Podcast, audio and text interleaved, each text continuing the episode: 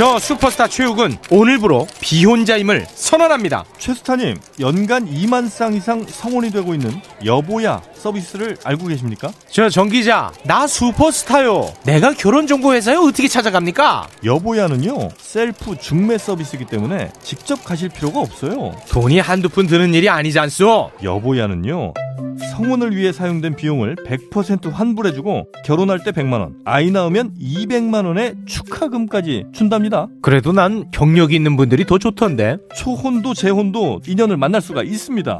지금 스마트폰에서 여보야를 다운받으세요. 사장님, 이번에도 광고비 날린 것 같습니다. 광고 효과가 하나도 없는데요. 그 정대리, 내가 몇 번을 말하냐? 팟빵 광고, 온라인 광고는 달라야 된다고. 다르데마, 캐라셀레일 같은 광고 보면 딱 감이 안 와? 빵 먹고 싶잖아. 각질 긁고 싶잖아.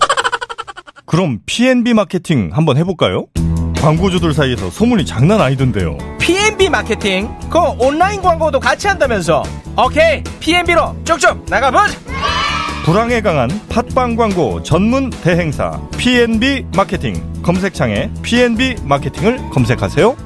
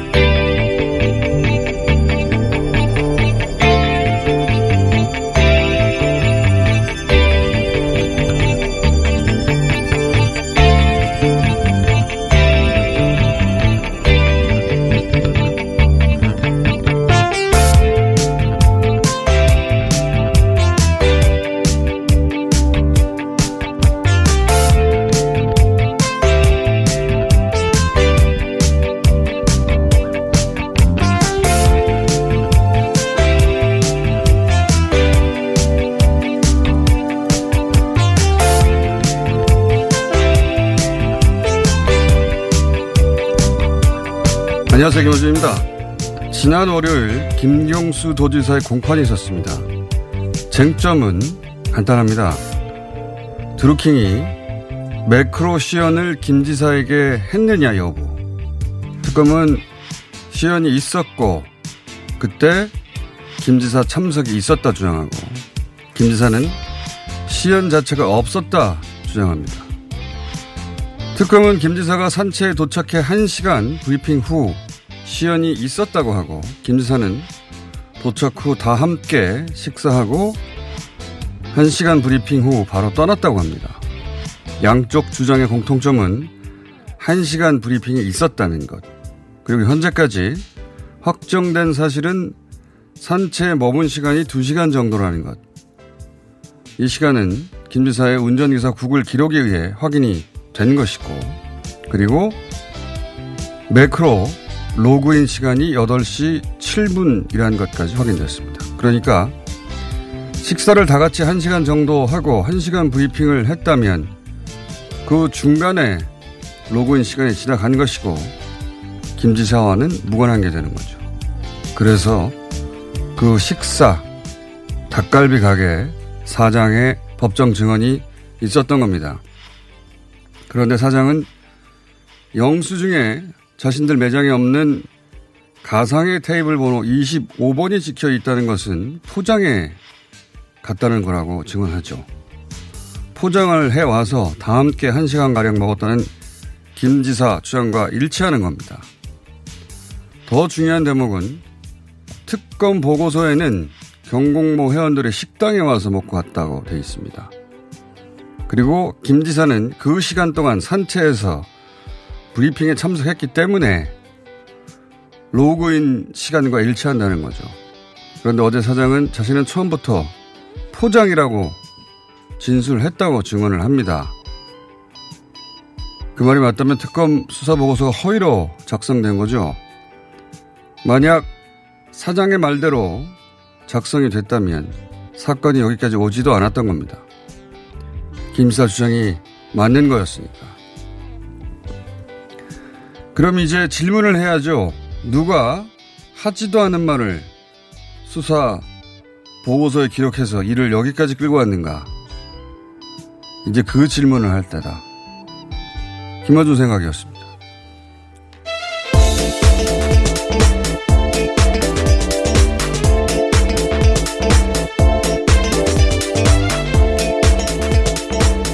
TBS 류밀입니다. 예.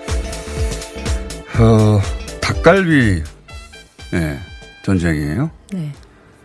어, 헌병 사상 최초로 현직 도지사가 구속이 된 일이 닭갈비 때문에 벌어진 겁니다. 예. 근데 어제 그 닭갈비 가게 사장님이 법정에서 어, 증언한 내용을 저희가 다뤘는데 어, 그때 특검에서 조사 하고 보고서를 만들었단 말이죠. 근데 그 닭갈비 사장이 먹고 간 걸로 증언했다고 수사보고가 돼 있어요. 어, 근데 사장은, 어, 닭갈비 사장은 어제, 어제가 아니라 월요일 법정에 나와서 자신은 처음 조사할 때부터 포장이라고 했다고. 네. 예, 25번은 가상 테이블이고, 어, 뭐 매일 가게를 보는 분이니까 계산서를 보면 본인이 항상 하던 대로 되어 있을 테니까 정확하게 사정을 알겠죠. 저희 그래서 닭갈비 사장님과 어제 긴 시간 취재를 했어요. 잠시 후에 내용을 들려드릴 텐데, 어, 김 지사는 닭갈비집에서 식사를 한 적이 없고, 어, 다 같이 포장해서 먹었다. 그게 한 시간 정도였고, 그리고 한 시간 브리핑을 했다. 그리고 떠났, 떠났기 네. 때문에 그 이후에 있었다고 하는 시연, 시간이 나오지가 않는 겁니다. 그 얘기가 맞다면. 그래서 이게 계속 쟁점이 된 건데, 그 특검 쪽에서는, 어, 경공모 회원들만 가서 거기서 먹었기 때문에, 어, 경공모 회원 일부가 거기 가서 식사를 하고, 김 지사는 그때 산채에서 어, 소위 브리핑을 들었고, 네. 브리핑이 브리핑 한 시간은 둘 다 똑같거든요. 그 다음에 시연회를. 시연을 했기 때문에 시간이 나온다는 겁니다. 네. 그러니까 만약에 다 같이 식사를 했다는 게 맞으면 포장해 와서 어, 김경수 지사의 말이 맞고 시연할 시간이 없는 거죠. 그래서 닭갈비가 중요해진 거예요. 그러니까 지금 어, 그 법정 증언으로 드러난 것은 수사 보고서가 허위로 작성된 것으로 보이는 네. 거예요. 네. 예. 사장은 처음부터 포장이라고 했는데 어, 그 시험 보고서에 보면 와서 먹었다고 돼 있거든요. 테이블을 붙여서 여러 명이 와서 먹은 것으로 진술했다고 돼 있어요. 진술한 사람이 없는데 그 얘기 잠시 후에 다뤄보기로 하고요. 자, 코로나 상황은요? 네, 어제 하루 전 세계에선 14만 명이 확진 판정을 받았습니다. 미국에서만 3만 1,000명, 또 브라질에서는 어제 2만 4천 명이 확진 판정을 받았는데 이 추세가 계속해서 이어지고 있습니다. 현재까지만 해도 미국과 브라질 3만 어, 명 정도 안팎으로 나오고 있습니다. 6월 내에 전 세계 1천만 명 넘어갈 것 같고요. 예. 미국은 확실히 재확산 어, 상황인 것 같습니다. 예. 최대 한 4만 명까지 갔다가 만 명대로 줄어들었다가 하루 확진자 수가 지금 다시 3만 명대로 네. 가고 있는 상황이고 그리고 브라질이 세계에서 두 번째인데 남미 페루, 칠레가 이제 계속 올라와서 결국은 이탈리아를 넘어섰어요. 예, 이탈리아를 넘어섰고 다음 주에는 아마 스페인도 넘어설 것 같고 영국도 넘어설 것 같아요. 그래서 남미가 확실하게 예, 어, 가장 확진자 많은 국가 순위 최상단을 차지할 것 같습니다. 국내 상황은요? 네, 지역 감염으로 총 16명 확진 판정을 받았는데 어, 여전히 리치웨이 대전 방판 계속해서 나오고 있습니다. 특히 대전 방문 판매 8명이 나왔습니다. 자, 어, 지역은 10명대로 떨어지긴 했습니다만, 네. 예, 했습니다만, 아직도 계속해서 소규모 감염이 이뤄지고 있습니다. 계속 얘기해 왔던 다단계 판매, 방판, 네. 저기 숫자가 나오고 있고요. 한 가지 알려드릴 것은 저희가 열흘 전쯤에 어, 고대 안산병원 감염내과 최원석 교수님 나오셔서 혈장 공유로 혈장 치료제 만드는데 어 그러니까 이분들은 코로나를 겪고 그리고 완치되신 분 네. 그분들한테는 어, 그분들의 피해 예, 영화에 많이 나오잖아요.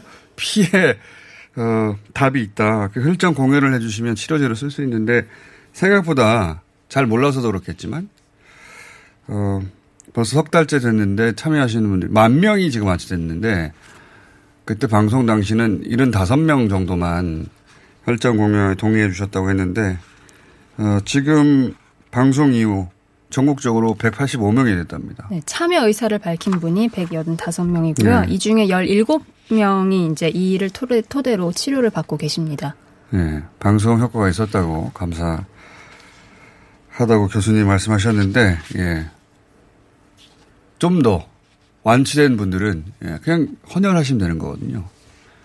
예, 참여해 주시면 감사하겠고. 자, 뉴스는요? 네, 뉴스는? 오늘 아침 속보였습니다. 김정은 어, 북한 국방위원장이 총참모부의 구, 대남 군사 행동에 대해서 그 계획을 보류하기로 결정을 했습니다. 어, 이게 열흘 전쯤에 김여정 부부장이 이제 포문을 열 때, 어, 대적 행사권을 총참모부에 넘길 것이다. 라고 얘기를 했거든요. 그러니까 군에, 어, 대남 군사 행동 계획을 지시를 한 거죠. 예. 그래서 이제 앞으로 군이 어떤 행동을 할 것인가 예의 주시하고 있었는데, 어, 그 군이 계획을 수립하면 군사중앙이라는 데서 결정을 한답니다. 여기 최종 결정 기관인데. 그 군사중앙위의 위원장이 김정은 위원장이에요. 예. 거기서 결정되면 실행을 하는 건데, 그런데, 그러니까 김정은 위원장이 처음 등장하는 겁니다. 이 긴장, 국- 새로운 긴장 국면에서 김정은 위원장이 뭘 했다거나 무슨 결정을 했다거나 말을 했다는 게 하나도 없었잖아요.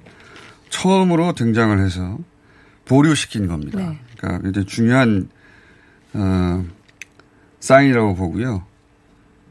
지금까지 그 국면에서 김정일 위원장이 처음 등장해서 군 군의 에, 대남 군사 행동 계획에 대해서 보류하였다. 예. 결국 이걸 해결할 사람은 김정은 위원장 한 사람이란 사인이기도 하고 그리고 지금 파국을 가 파국으로 가는 건 원치 않는다라는 사인이기도 하고 이건 저희가 정세현 어, 부의장과 함께 따로 오늘은 안 되고 방금 나온 속보거든요. 네. 네, 내일 다뤄보기로 하겠습니다. 자, 다음 뉴스는요. 네, 국제 신용평가사 무디스가 코로나에 따른 경제 전망 보고서를 내놨습니다. 근데 내용을 보면 코로나 이전으로 경제가 회복될 나라는 선진국 중에 한국이 유일하다 이렇게 또 분석을 했습니다. 뭐 무디스가 그렇게 말한다고 그렇게 되는 건 아닌데 전망치가 그렇다는 겁니다. 네. 전망치가 그렇다는 거고 수치를 쭉 발표했는데 어, 유럽 주요 국가들은 마이너스 10% 성장이에요. 네. 지금 예상치가 한국은 지금 어, 마이너스 0.5인데 내년에 유일하게 한국이 어, 이전보다 더 높은 경제 성장률로 회복하는 선진국일 것이다. 이런 전망이 나왔다고 합니다. 이건 최백원 교수님과 좀 나- 자세히 따져보기로 하고 자, 다음은요. 네, 대북전단 살포에 대한 강력한 행정 조치를 선포한 그 이재명 경기도지사가 해당 단체에 자금이 어디서 났는지 그리고 또 어떻게 썼는지에 대해서 수사를 의뢰하겠다 이렇게 밝혔습니다. 핵심은 돈이에요. 예. 돈 때문에 벌어진 일이라는 건 어, 자명한 상황이고요. 그 그러니까 그 자금을 수정하는 게 당연히 굉장히 중요하죠. 예.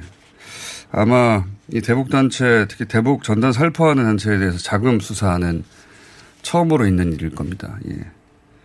특히 그 중에서도 직접 인편에 현금으로 수령한 금액 저는 그 금액이 가장 클 것이고 거기에 포인트가 있다고 봅니다. 자 이건 어, 수사 의뢰했다고 하니까 지켜보도록 하고요. 자 다음은요. 네, 사퇴 의사를 밝혔던 주호영 통합당 원내대표를 김태년 민주당 원내대표가 찾아갔습니다. 아, 다섯 시간 동안 어제 얘기를 나눴지만 크게 뭐 이견이 좁혀지지는 않은 상황입니다. 어깨 동무는 했지만 합의는 안 될 거예요. 네. 예, 결국 왜냐하면 입장차가 평행선이고 예, 서로 설득으로 될 일은 아니니까 결국 이제 민주당이 18개 상임위원장을 다 가져갈 가능성이 점점 커지고 있는 상황입니다. 통합당 입장 잠시 후에 들어보기로 하고요. 자 다음은요. 네, 볼턴 회고록에 대한 내용들이 계속해서 나오고 있는데 트럼프 측에서도 맞불 회고록을 어, 낼 계획입니다. 전직 트럼프 대변인이 오는 9월에 출판할 것이다 이렇게 또 계획을 발표했습니다. 뭐 맞불 회고록이라는 표현은 처음 들어보는데 예. 볼턴 회고록이 미국의 주요 매체 와 정치인들 사이에서는 혹평을 받아요. 아무도 안 좋아한다니까요. 네. 제가 볼턴을 미국 정치인들이 아무도 안 좋아하는지 어떻게 알겠어요. 그렇게 보도가 나오니까 하는 거지. 아무도 좋아하지 않는 볼턴 이런 식으로. 근데 이제 그 우리나라와 관련된 거는 이제 충분히 보도가 많이 됐는데 그리고 듣고 보면 그한 번도 운전자론이 잘 작동했다. 결국은 역설적으로 어 그걸 드러내는 것이다. 내용을 자세히 보다 보니까 그 이야기를 했는데 저는 볼턴이 감옥 갈 것 같아요. 읽다 보니까 어제는 그 회고록 중에 베네수엘라 섹션 있어서 그 봤는데 기억이 좀 가물가물하시겠지만 작년 1월에 과이도라는 사람이 갑자기 등장해서 자기가 임시 대통령이라고 선언한 사람이 있었어요. 마두로 대통령이 있는데 네. 엄연히 그러면서 이제 세계적으로 시끄러웠는데 그때 그 마두로 대통령은 과이도 자기가 대통령으로 선했던 과이도 과이도의 배우는 미국이다. 구테타를 사주한다. 뭐 이런 식의 주장을 했어요. 근데 그 볼턴이 쓴 책 내용을 보면 이걸 사실상 인정하는 내용들이 자세히 적혀 있습니다. 어, 마두로 정권을 실각시키라고 트럼프 대통령이 자신한테 지시했다는 거예요. 어, 문장을 그대로 옮기면 이거 중학교 영어 많이 등장하지 않습니까? get rid of? 없애버려라? get rid of 마두로 리짐. 마두로 정권을 제거하라고 따옴표를 써서 그것도 군사력을 이용해서 그러면서 직접 미국이 쳐들어갈 게 아니라 과이도를 이용해서 마두로 정권을 전복시킨다는 아이디어를 자기가 냈다고 자랑스럽게 씁니다. 자랑을 해요. 그러면서 이참에 그 배후를 쿠바로 지목을 해서 오바마가 테러 지원국에서 삭제했던 쿠바를 다시 테러 지원국으로 지정해야 한다는 아이디어도 자기가 냈다는 거예요. 자기 자랑 그 전체 과정을 쭉 자세히 썼는데 아무래도 감옥 가지 왜냐하면 아무 상관없는 제가 읽으면서 어, 이거 다 얘기해도 되나 이렇게 그런 내용이 가득해요. 자 어쨌든 어떻게 결론날지 모르겠는데 회고록은 나왔는데 어 이게 이제 출판 금지가 내용에 형사적 문제가 없어서가 아니라 이미 많이 퍼져서 실익이 없다고 막지 않은 거거든요. 네. 원래 실익이 없을 때는 안 막아요. 우리도 그렇고. 그렇다고 해서 법, 어, 법적인 문제가 없는 건 아니라고 했는데 읽다 보니 무슨 말인지 알겠어요. 어, 이거 다 말해도 되나? 그것 아주 자세히 자기가 뭔 말을 했고 트럼프 대통령이 뭔 말을 다른 나라 정권을 전복시키라고 대통령이 말했다고 따옴표를 쳐서 그 문장을 만약에 인용, 그렇게 인용한다는 게 말이 안 되잖아요. 그, 그런 내용을 가득합니다. 결국 감옥 가지 않을까 하는 생각을. 자, 그렇고요 예. 어, 요 내용 마무리 전에 오프닝으로 했던 이야기. 저희가 닭갈비 가게가 어, 닭갈비 사장님이 그런 증언을 했다. 법정에서. 그래서 저희가 긴 시간 따로 어제 취재를 했습니다. 아주 친절하게 자세하게 설명을 해 주셨어요. 당시 상황을. 구체적으로.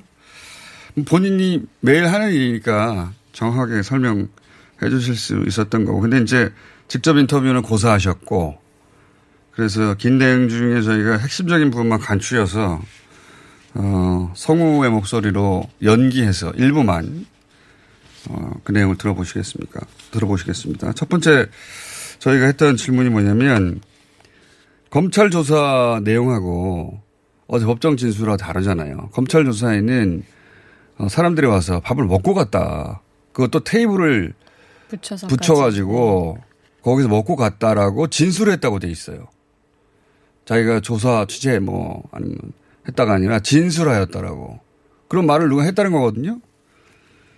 어 그래서 이제 그 대목을 여쭤봤어요. 당시 검찰 조사에 대해서 조사에서 뭐라고 답을 했냐. 근데 또 저, 그때 전화가 왔고 본인이 이렇게 답했다고 하시는 내용입니다. 잠깐 들어보시겠습니다. 그래서 성우의 예, 연기입니다. 말씀하신 내용 중에 핵심을 저희가 간추려서 추격한 거예요. 예.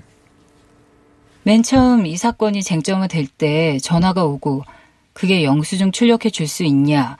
여기서 먹고 계산한 게 맞냐? 그게 포장이었냐? 먹고 간 거냐? 그때도 그냥 포장해 간 것으로 이야기했던 걸로 기억을 해요. 먹고 갔으면 볶음밥이 분명히 들어가야 되고요. 포장한 것으로 정통 닭갈비 이렇게 나온 거랑 먹고 간 거랑 다르다. 테이블 번호도 그때 그분들이 올 때는 항상 좌식에 앉아서 드셨기 때문에 그런 데선 먹지 않았었다라고 자세히 설명을 해드렸어요. 시간상으로도 그때 포장을 해가야 오실 때 대접할 수 있는 시간 타이밍이 딱 맞아요. 네. 저희가 어제 새벽에 갑자기 구할 수 있는 서우가 여성밖에 없어서 여성으로 녹음을 했으니 남녀는 신경 쓰지 말아주시기 바랍니다. 내용만 들으시면 됩니다. 예. 그러니까 포장하고 먹고 간 거랑 건 다르고 포장이 확실하다고 자세히 설명을 했다는 겁니다. 테이블을 붙여서 여러 명이 밥을 먹고 그 중에 대표 테이블 번호를 적고 갔다. 아니에요. 그렇게 돼 있거든요. 수사 보고서는 명백히 허위라는 겁니다. 어, 그래서 저희가 이제 그런 포장을 했다고 하니까 누가 와서 포장을 해갔는지 혹시 기억하시냐. 시간이 몇 년 됐잖아요. 근데 거기에 대해서 이렇게 답변하셨어요. 단골 손님이기 때문에 알아요. 거기 그 모임 중에 제가 아는 분이 와서 포장해 가신 거예요. 포장은 처음이라 제가 물어봤어요. 어, 요지는 항상 어, 포장하지 않고 와서 드시는 분들 단골 예, VIP라고 기록돼 있대요. 그 포스에 그렇기 때문에 어, 아는 분이다. 그래서 평상시에는 그럼 어떻게 먹고 가느냐 하고요. 저희가 물어봤죠. 항상 전화 주문하고 6시에 먹으면 5시 반에 전화해서 볶아 놓으라고. 그분들은 와서 주문한 적은 없어요. 볶아 놓으라고 주문을 해요. 그러면 한 서너 테이블이 동시에 와요. 한 열 몇 명? 와서 먹고, 그러니까 밥 볶아 조리단 상태로 오시면 바로 먹고 밥까지 볶아서 드시고. 자주 오시는 분이고, 그렇게 한 십몇만 원씩 결제를 하시고, 그거를 기억 못할 사장은 없겠죠. 이게 이제 뭐 저는 좀 더 내용이 있는데, 어, 미리 전화해서 와서 주문하는 게 아니라 미리 전화로 볶아주세요. 몇 명분을. 그러면 그게 다 준비될 시간대에 와서 먹고 간다는, 뭐 그런 거 흔히 있을 수 있지 않습니까? 단골이면. 근데 그 시간대에 손님이 없는 시간, 5시 반, 6시에 저녁을 열댓 명이 와서 먹지 않잖아요. 손님이 없는 시간대인데 그렇게 한 번에 와가지고 미리 꼭 예약하고, 어, 십몇만 원어치 먹으면 사장님 그걸 어떻게 기억을 못하냐. 매일, 매일은 아니고 단골인데 그렇게 자주 오는. 기억한다는 겁니다. 근데 이제 처음으로 포장을 했기 때문에, 어, 당연히 더 기억을 한다는 거고. 그래서 이제 25분 테이블에 대해서 물어봤어요. 왜냐하면, 어, 어제 보도로는 25분 테이블이 있다. 지금은. 뭐 이런 식의 보도도 있었거든요. 이게 좀 긴 이야기인데 간추려서 들려드리겠습니다. 그날 포장이 몇 번 있는데 다 25분에 찍혀서 나갔어요. 5시 50분에 결제를 했기 때문에 적어도 5시에 주문을 했었고, 그때는 25번이라는 게 양측 다 존재하지 않았어요. 지금은 21, 22, 23, 24, 25가 철판으로 다 연결됐기 때문에 25번이라는 자리가 있어요. 그런데 당시에는 25번이라는 자리가 숯불에도 없고 철판에도 없어요. 그리고 그런 걸 떠나서 어쨌든 지금 그 자료 내용이 포장은 확실한 거고 지금은 숯불과 철판을 양쪽에 하나 봐요. 그래서 테이블이 연결돼서 25번이 있어서 지금 취재한 기자들은 25번 테이블이 있지 않느냐 네. 이런 보도도 있었는데 어, 사장님 측의 이야기는 그때는 없었다. 예, 없었다는 거고 없는 테이블 번호가 적혀 있다는 거예요. 없는 테이블 번호가 적혀 있고 그건 다 포장이다. 이거 복잡한 얘기 안 하셨습니까? 맨날 똑같은 그 손님을 상대하던 분이 처음 포장해 갖고 25번은 포장은 25번으로 적었다. 그리고 몇 인분 했는지까지 정확하게 기억하세요. 15인분 적혀 있는데 여기는 어 VIP라 23인분 왜냐하면 원 플러스 원이라서 23인분을 배달한 포장해서 가져간 거다. 누가 했는지도 기억하시는데.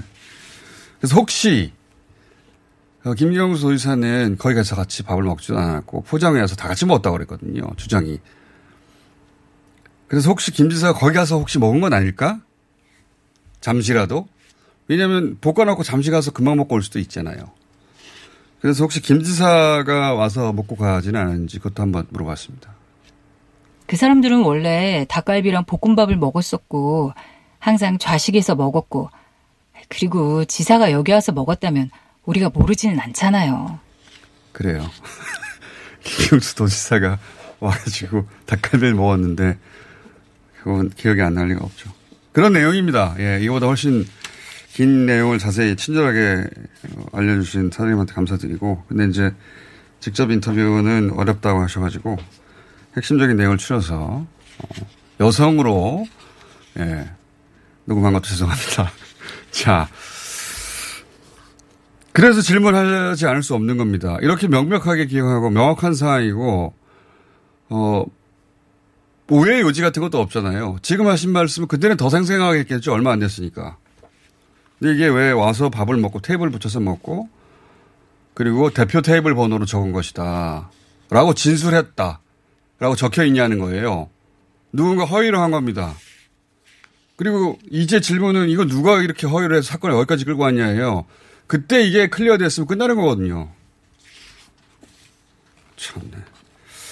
그 질문을 이제 거꾸로 특검에 누가 이렇게 했는가 해야 될 때라고 저는 봅니다. 오늘 여기까지 하겠습니다. TBS에 류밀이었습니다. 팟캐스트 청취자가 어머 키워주신 대장사랑. 벌써 출시된 지 5년이래요. 우리 몸을 위해서 대장도 사랑해야 하지만 유산균을 사랑하고플 땐 유산균 사랑. 효소를 사랑하고플 땐 효소 사랑. 다이어트를 사랑할 땐 듀이어트. 유산균 사랑, 효소 사랑, 듀이어트.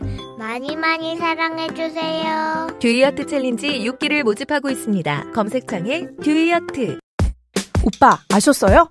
코어업이 면역력에도 좋은 거. 세상에. 그래서 코어업이 또 완판됐구나. 코어업은 정상적인 면역 기능에 필요한 아연 그리고 페루산 마카에 멀티비타민까지 들어있잖아요. 언니도 알죠? 알지. 하루 900원도 안 되는데 다 챙겨주잖아. 역시 재구매하는 이유가 있어. 면역력과 활력을 한 번에. 완판 기념 통큰 이벤트는 계속됩니다. 검색창에 코어업 검색해주세요. 긁지 말고 뿌리세요 글루타셀. 아직도 무작정 긁고 계신가요? 땀이 나고 민감해지면 신속한 피부 진정이 필요합니다. 이럴 때 긁지 말고 글루타셀을 뿌려보세요. 인터넷 검색창에서 리얼한 후기를 확인하시고 특허받은 글루타셀 스프레이를 만나보세요. 전국에 있는 글루타셀 취급 약국에서 구매하실 수 있습니다. 긁지 말고 뿌리세요 글루타셀.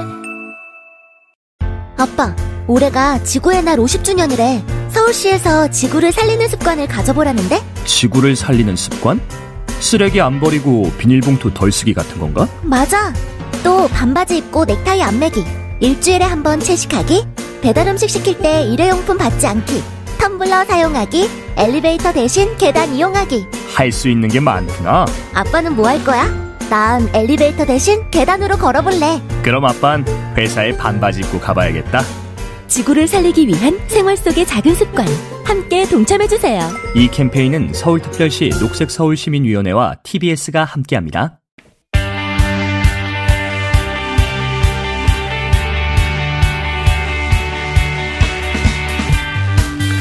어제 주호영 원내대표를 통합당에 민주당의 김태년 원내대표가 찾아가서 만났고 어깨동무도 했다. 아, 그러나 합의는 없었다는 보도가 있었습니다. 미래통합당 입장 좀 들어보겠습니다. 조혜진 의원 나오셨습니다. 안녕하십니까? 예, 반갑습니다. 예. 조혜진입니다. 어제 정청래 의원이 7분 30초를 하셨기 때문에. 예. 네, 같은 시간을. 고맙습니다. 안배해 드리겠습니다. 예. 어, 원내대표, 조영 원내대표가 이제 복귀는 하겠다고 하신 거죠? 예. 예. 근데 이제 그 입장, 어, 어 법사위를 안 줄 거면 18개 다 가져가라. 예. 입장을 계속 유지하시는 걸로 그렇게 보도가 됐는데. 예. 근데 이제 통합당의 그런 입장은, 어, 민당에서 받아들일 수 없고. 예.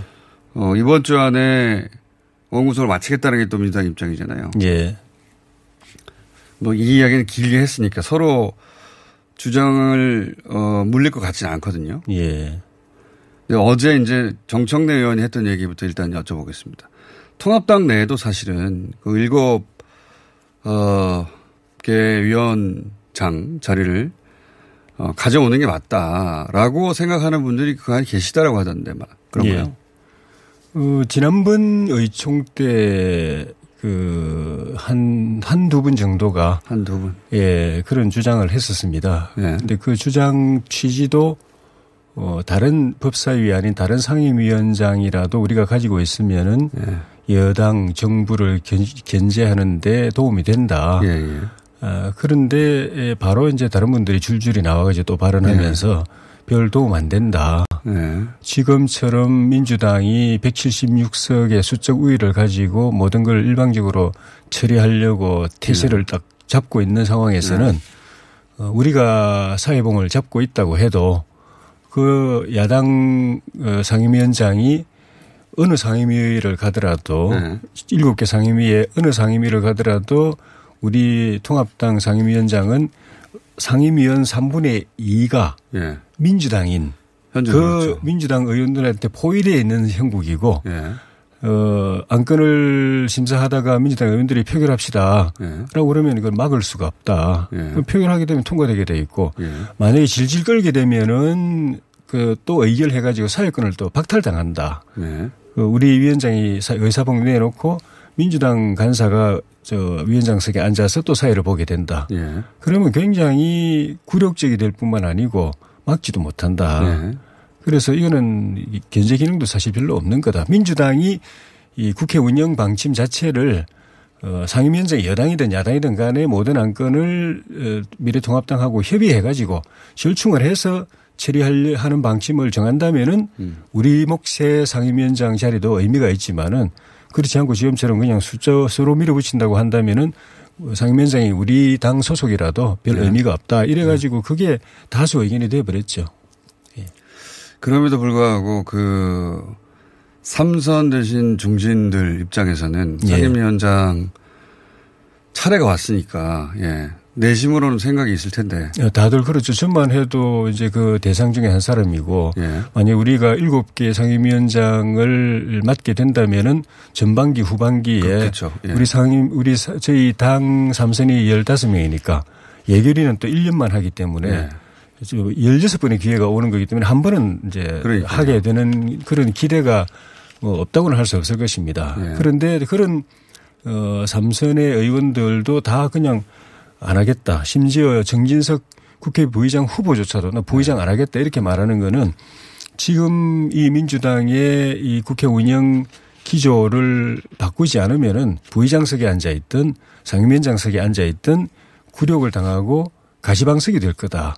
그이 견제 기능은 정부 여당에 대한 견제 기능은 제대로 못하고 어 일방적인 법안이나 예산안이나 각종 안건이 막 통과될 때 그 그냥 이 저 들러리만 쓰게 되는 상임위원장들이 그래 결과적으로 나중에는 우리 지지자들한테도 그, 그 자리에 앉아서 뭐 하냐. 이 사회봉 들고 있으면서 속 사정은 모르고 사회봉 잡, 잡고 있어 봐야 수적 우위에는 그 무력하다는 걸 모르고 우리 지지자들한테도 욕을 듣게 되고 그럼 그 그만둬라. 이런 어, 비난이 그때쯤 몰려올 텐데 그러면 그 자리에 앉아 있어도 그게 가시방석이고 바늘방석이 된다는 점 때문에 어, 이런, 이런 분위기면은 우리 삼선들이 위원장 맡아도 오히려 힘들 거다라는 생각들을 다 하는 것 같아요.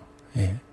자 그러면 현실적으로는 어 민주당은 이제 이렇게 얘기하겠죠. 우리는 기다릴 만큼 기다렸고 예. 어 일곱 개 양보했는데 양보라기보다는 그 의석수에 따라 배분했는데 예. 끝까지 안 받는다면 예. 어 이렇게 계속 이 공전할 수는 없고 예. 어, 추경도 있으니 그러면 어느 구성하겠다. 그게 예. 이제 뭐 예결위만 할 건지 나머지 다 할 건지 모르겠습니다. 예.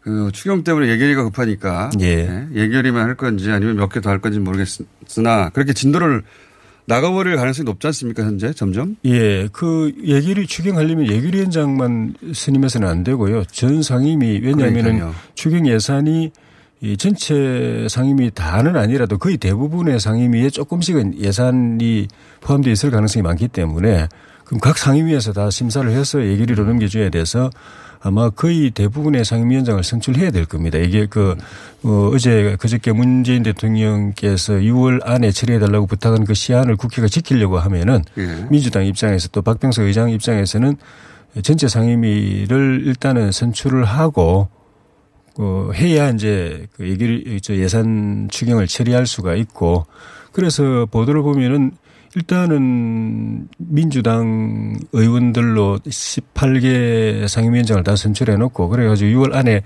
예산 처리를 추경 처리를 마쳐 놓고 나서 다시 또 뭐 7개 상임위원장은 의당 상임위원장들이 사퇴하고 또 통합당을 향해서 그 자리에 또 다시 또 이제 위원장 음. 그런 방안도 나올 수도 있다. 그런 그, 그뭐 아이디어가 시나리오죠. 있다고 나오던데 그래 하더라도 결국은 우리 당이 이걸 받느냐 안 받느냐가 관건이고 안 받으면은 결국은 18개 상임위를 다 가져갈 수밖에 없는 상황이 될 수 있죠. 알겠습니다.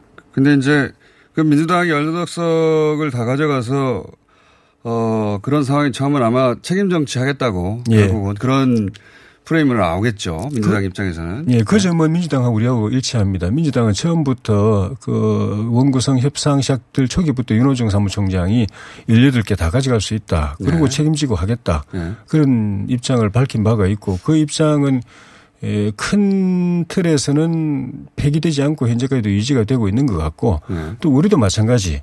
이, 그 사실 정부에 대한 견제 기능도 없는 일곱 개 상임위를 우리한테 맡겨놓고는 그, 그걸 이 고리를 해가지고 자기들이 잘못한 걸 우리한테 책임 떠넘겨서 이렇게 저 발목 잡았다 이런 말 할 가능성이 많은데 딱 넘겨주고 나면은 다시는 우리한테 발목 잡는 야당이라는 말 못하게 될 거다 하는 그런 부분은 우리 이 인식하고 있고 공통점이 있죠. 그런 면도 있습니다만 또 한편으로는 사실 28개 상임위원장의 위원장이 누군지 일반 국민들은 대부분 사실 모르고 사는데 예. 그리고 원구성도 오래 걸렸다 정도만 기억하지 예. 뭐가 어떻게 됐는지 사실 기억이 잘 안 나거든요. 예.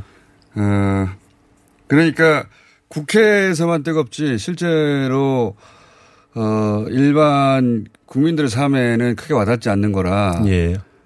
그 통합당 입장에서는 어, 실익이 없는 전투를 하고 있는 게 아니냐. 이렇게 대립각을 세워서 예. 결국은 당했다. 너무 안 됐다. 저기서 독재한다. 폭주한다. 이런 프레임이 크게 부각돼, 부각됐으면 좋겠는데. 예. 그걸, 그게 안 될 일인데 너무 다 포기하는 거 아니냐. 이렇게 생각할 수도 있는 거 아닙니까? 당내에도 그런 사람이 있을 텐데. 음, 지금 시점에서는 사실 부각이 안 되고 네. 뭐 그런 측면이 있지만은 이틀 국회 운영 이 틀이 이 여당 독주가 가능한 체제로 되고 나면은 나중에 시간이 지났을 때 뭐가 잘못됐을 때. 이제 그 우리 적어도 최소한 우리 지지했던 41% 국민들이 동의할 수 없는 각종 법안들 또 예산안들 또 여러 안건들이 민주당 주도로 마구 통과될 때 그때. 가면 이제 우리 지지자들이나 아니면 중도층에 있는 사람들이 그 저기 미래통합당의 야당으로서 뭐 하고 있냐 그것도 하나 못 막냐 그때 가면 뜨거워질 겁니다. 그 그런 뜨거워지는 일이 없도록 미연에 막기 위해서 원구성 틀을 제대로 하고 야당이 최소한의 견제 기능을 할 수 있는 틀로 만들어야 된다고 하고 이제 저희는 싸우고 있는 상황인 거죠. 알겠습니다. 나중에 가야 이게 그 평가가 이루어지겠네요. 네. 네. 그때 너무 무- 무기력하고 혹은 나중을 생각해서 너무 다 내줬다 이런 말을 들을 수도 있고 예. 그때 그러길 잘했다 들을 수도 있고 맞습니다. 예. 도박입니다. 예. 오늘은 여기까지 하고 예, 예. 다음 시간은 저희가 매치업을 만들어 보겠습니다. 예. 다시 모시겠습니다. 미래통합당 조혜진 의원이었습니다. 감사합니다. 고맙습니다.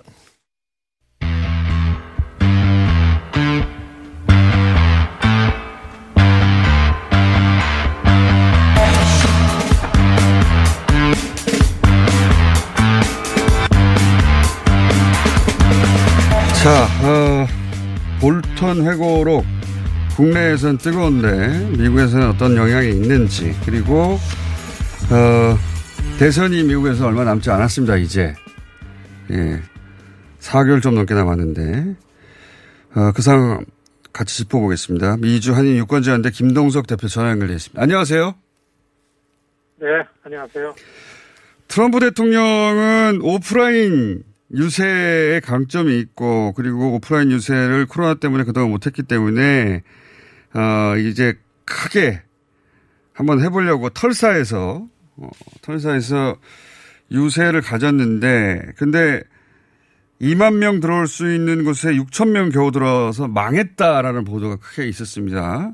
이 유세가 트럼프 대통령한테는 굉장히 중요한 유세였던 거죠. 그렇죠. 한 4개월 만에 이제 출발점인데요. 전당대회 얼마 안 남겨놓고서. 그리고 이런 스타일의, 이런 방식의 유세를 해야만 이제 트럼프 진영은 되는데, 말씀하신 것처럼 좀 과하게 표현해서 망했다고 할 정도로 아주 그, 어, 저, 그 효과가 없었습니다. 사실, 음. 어, 그러니까 주말을 지나면서 캠페인 캠프에서 어, 그 평가하는 얘기들이 나오는데 에, 첫 번째는 그 장소를 예, 장소를 중북부 지역에 있는 Rust Belt하고 예. 중남부 지역의 Bible Belt 이게 이제 사실 트럼프 대통령의 지지층이거든요. 예, 예. 여기가 만나는 지역이 오클라호마입니다. 예. 예, 이, 이 중남부와 중북부 그래서 거기에다가 아, 시작을 하면서 오프라인 유세 시작을 하면서 거기에다가 아주 강력한 지지층들을 액티브하게 몬다 예, 이런 이제 계획이 패스케일의 전략이었었는데 어, 이게 이제 망했죠. 음. 근데 어, 그, 여러 가지 이유가 있는데 네, 여러 가지 이유가 있는데 네. 그걸 제가 여쭤보려고 하는데 뭐 코로나 때문이다 이런 일반적인 분석 말고 그리고 뭐 트럼프 대통령의 지지율이 하락해서 그렇다 이런 거 말고 여기 갑자기 그 케이팝 팬들 때문에 이게 망했다는 분석이 있던데 이게 그냥 격가집니까 아니면 주요한 원인 중에 하나입니까? 중요한 원인이죠. 왜냐하면 토요일 날 유세 망치고서 일요일 날 월요일까지 주요 매체들이 계속해서 뉴스로 이거를 쓰고 있는데 예. 사실 캠페인 캠프에서는 이런 것 때문에 잘 안 됐다라고 얘기하기가 되게 어렵다라는 얘기들이 나옵니다. 아, 그렇겠죠. 왜냐하면은 이, 예, 이 지금 10대, 20대의 이런 그, 그 K-팝 팬들이 무슨 공화당이다, 민주당이다, 이렇게 판단하는 게 아니고, 그냥 자기네들이 생각할 때에는 이게 그 옳은 일이다. 이를테면 K-팝 가- 그 팬들이 단체로 움직이는 걸로 인해 가지고 이렇게 됐는데 여기에 원인을 갖고 여기에 얘기를 했다가 여기랑 척을 지게 되면 계속 어려워지니까 이 음. 디지털로다가 아, 이런 활동을 하는 게 수십만 명씩 이 뭉쳐서 움직이기 때문에 그래서 코비 때문에 그랬다 아니면 뭐 어, 다른 이유들을 많이 대고서 그렇게 되고 있는데 분명한 거는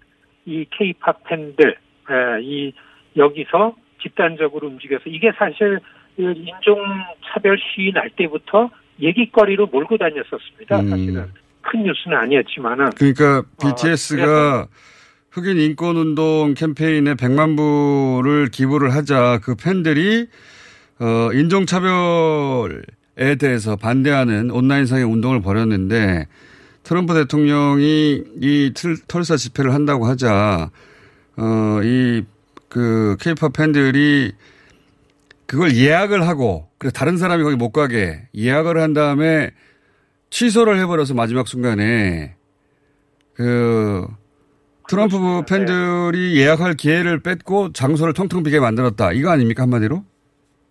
그렇습니다. 예. 그, 이, 그러기 때문에 오늘, 예, 오늘 자 뉴욕 타임스하고 월스트리트 저널은 어제 거고 CNN 같은 데서 K-팝이 어떻게 이렇게 social justice에 민감하게 영향을 주는 게 됐는가라는 분석 기사들 음. 전문가들 얘기 써가지고 두 페이지로 나왔습니다 이게요. 그러니까 음. 어, 사회의 긍정적인 변화의 바람을 일으키려는 한국의 아이돌 가수들 음. 그걸로 인해서 생긴 팬클럽들이 아이돌 가수들이 나를 나한테 뭘 선물을 해주고 나를 지지하는 것보다는 사회 좋은 일 하는 단체다 기부하는 게 더 좋다 아. 이런 식으로 유도해가지고 예, 이게 굉장히 철학이 있는 이런 흐름이다 이런 아주 긍정적인 기사가 아, 지금 만 3일 주요 매체에 계속해서 크게 나오는 걸 보면 분명히 이번 그 털사 유세가 이렇게 어. 망가지게 된 거는 예, 이, 이런 그 어, 아,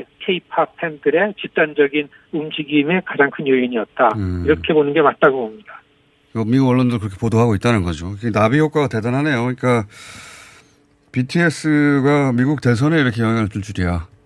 야, 그렇게 하려고 한건 오늘 아닌데. 트럼프 캠페인 캠프에서요. 예, 네. 오늘 트럼프 캠페인 캠프에서 어떤 그 지난 토요일 거를 이발루에이션 그 평가를 하면서 디지털 쪽의 예산을 두 배 반으로 늘려라 음. 이런 얘기가 나왔어요. 예, 그게 뭐냐면 이 디지털 activism이거든요. 이 케이팝 팬들이 선거판에 와가지고 예, 음. social justice, 인권이라든지 예, 이런 거에 대해서 대항하는 문화는 정파적인 게 아니고서 이거는 좀 가치에 가까운 거 아닌가 이런 이제 판단을 한 거죠. 알겠습니다. 이 존 볼턴 회고록 얘기도 잠깐 해보자면 우리나라에서는 이제 굉장히 우리 언론들 크게 어, 보도하는데 이제 미국 주요 매체 평가를 보니까 이 회고록에 대한 평가가 아주 낮더라고요. 예. 어, 네, 이 회고록 뭐 얘기거리는 되죠. 얘기거리는 되는데 존 볼튼이라는 사람 자체를 미국의 이 외교안보 전문가들 주류에서 이부 이분을 원래 평가하던 걸 놓고서 이 회고록을 갖고서 얘기하기 때문에 맨 처음에 회고록 나온다고 할 때 사실요 이 지난 9월에 대통령한테 해임 당하면서 요즘에 나오는 얘기 들어보면 존 볼튼이 다시 써줄 자리로 갈 것 같은 기대를 좀 했었다 그럽니다. 음, 다른 데라도. 예, 어. 연말에 들어오면서 그렇죠. 예. 예, 연말에 들어오면서 어 그런 게 아예 가능성이 없다는 거 알고서 이제 책에가 책을 쓴다, 썼다 이런 게 들어갈 거같아 아, 1월 달서부터 네다섯 번 백악관 관료들하고 만나가지고 국가 기밀에 대한 건 빼라 이렇게 하는데 합의가 안 됐죠. 그런데도 이제 내버리고 마른 거에 대해서 나오는 거기 때문에 오히려 오히려 이 민주당 쪽에서 정보위 하원 정보위원장은 그렇게 존 볼튼을 탄핵 청문회 할 때 들고 오려고 공을 들였는데 애국이라는 걸 내세워서 기- 국가 기밀에 내세워서 안 갔잖아요.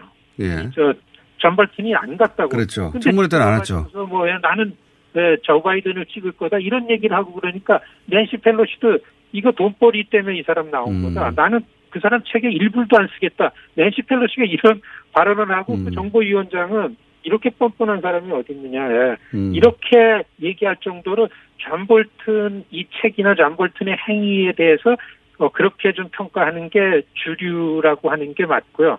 다만 존 볼튼 책에 흥미를 갖게 되는 거는 처음서부터 지금까지 그 백악관 안에 그 참모들 간의 갈등이나 사실 제일 많은 관심은 저 시진핑과 러시아 스캔들 같은 거래가 지난해에 있었는가라는 데 음. 이제 관심이 많고 두 번째는 우크라이나와 조 바이든 음. 그 스캔들 나온 거 있잖아요. 예, 예. 예, 그 부분에 존 볼튼이 얘기한 거.